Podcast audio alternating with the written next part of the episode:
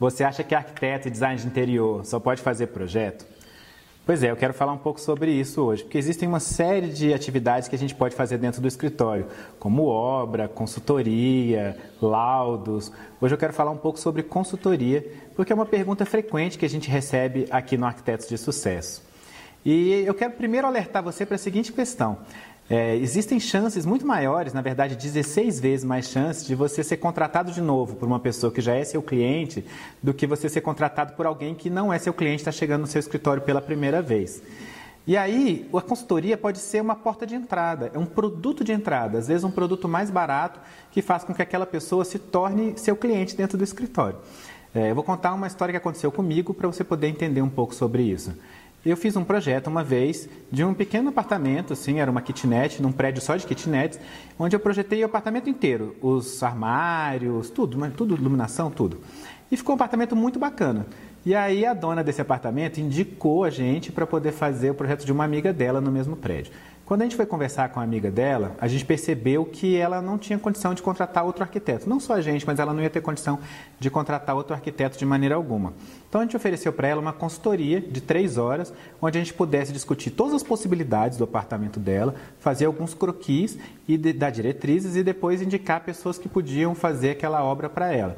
Foi isso que a gente fez. A gente chegou lá, trabalhou, fez aquela coisa toda durante três horas, entreguei vários desenhos para ela e ela foi fazer a obra do apartamento dela. Óbvio que não é a mesma qualidade do apartamento onde a gente detalhou tudo, fez todos os projetos, as coisas todas, acompanhou a obra, mas dentro do que ela podia, para ela foi muito melhor do que fazer sem arquiteto, obviamente, né? Se tornou nossa cliente para coisas posteriores. E aí tem uma sacada que talvez você não se atente para isso, tá?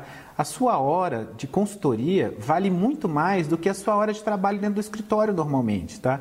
Aquelas três horas foram muito mais bem pagas do que três horas que eu tivesse dentro do escritório trabalhando dentro de algum projeto. Óbvio que um projeto é uma coisa muito maior, né, que no final você recebe mais, mas por hora trabalhada, a hora de consultoria é muito mais interessante. E aí algumas pessoas têm dúvidas né, de como cobrar por essa hora de consultoria e tudo. Tem algumas questões que você tem que levar em consideração. Primeiro, se você cobra, se você levanta os seus custos segundo o método que a gente ensina, de saber quantas horas você gasta, quais são os seus custos todos e tudo, você vai descobrir ali mais ou menos quanto é a sua hora de funcionamento do escritório.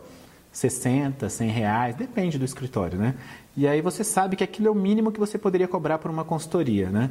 Mas uma consultoria tem alto valor agregado, porque ela tem ali um, um trabalho seu muito profundo. Não é o estagiário, não é outra pessoa, é você que está trabalhando ali mais profundamente. Então ela tem um valor agregado. Às vezes você dobra a hora da sua do seu escritório para poder cobrar uma consultoria, dependendo do que você entrega no mercado, você pode até triplicar. E aí tem uma outra questão, um outro tipo de consultoria que você pode fazer, que é aquela consultoria super especialista. Então, se você é um especialista em acessibilidade, se você é um especialista em restauro, um especialista em eficiência energética, são coisas que poucas pessoas sabem fazer.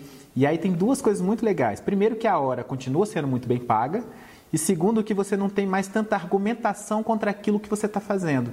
Tá? Diminui aquela coisa de todo mundo achar que sabe do que, do que você está fazendo. Você já teve um cliente assim que acha que sabe arquitetura mais do que você, acha que sabe design de interiores mais do que você?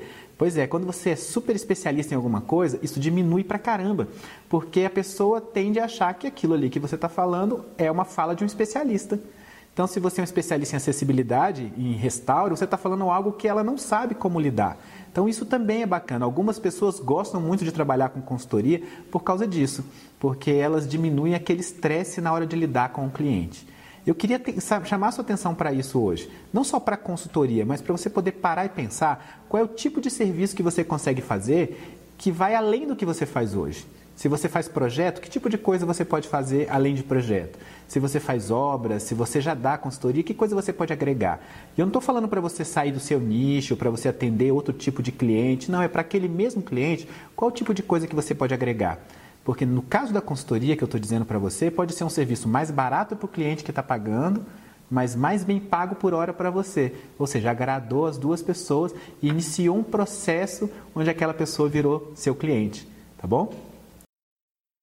Bem, então é isso. Se você gostou desse episódio de hoje, eu quero te convidar para compartilhar ele com outras pessoas. E se você quiser que a gente fale de algum assunto que a gente não tratou aqui ainda, manda um e-mail para a gente, contato@arquitetosdesucesso.com.br. Vai ser um prazer a gente gravar um vídeo, a gente fazer um episódio novo aqui no podcast. Enfim, a gente produzir um conteúdo que responda a sua dúvida. Acompanhe a gente, deixa um review aí. Um grande abraço.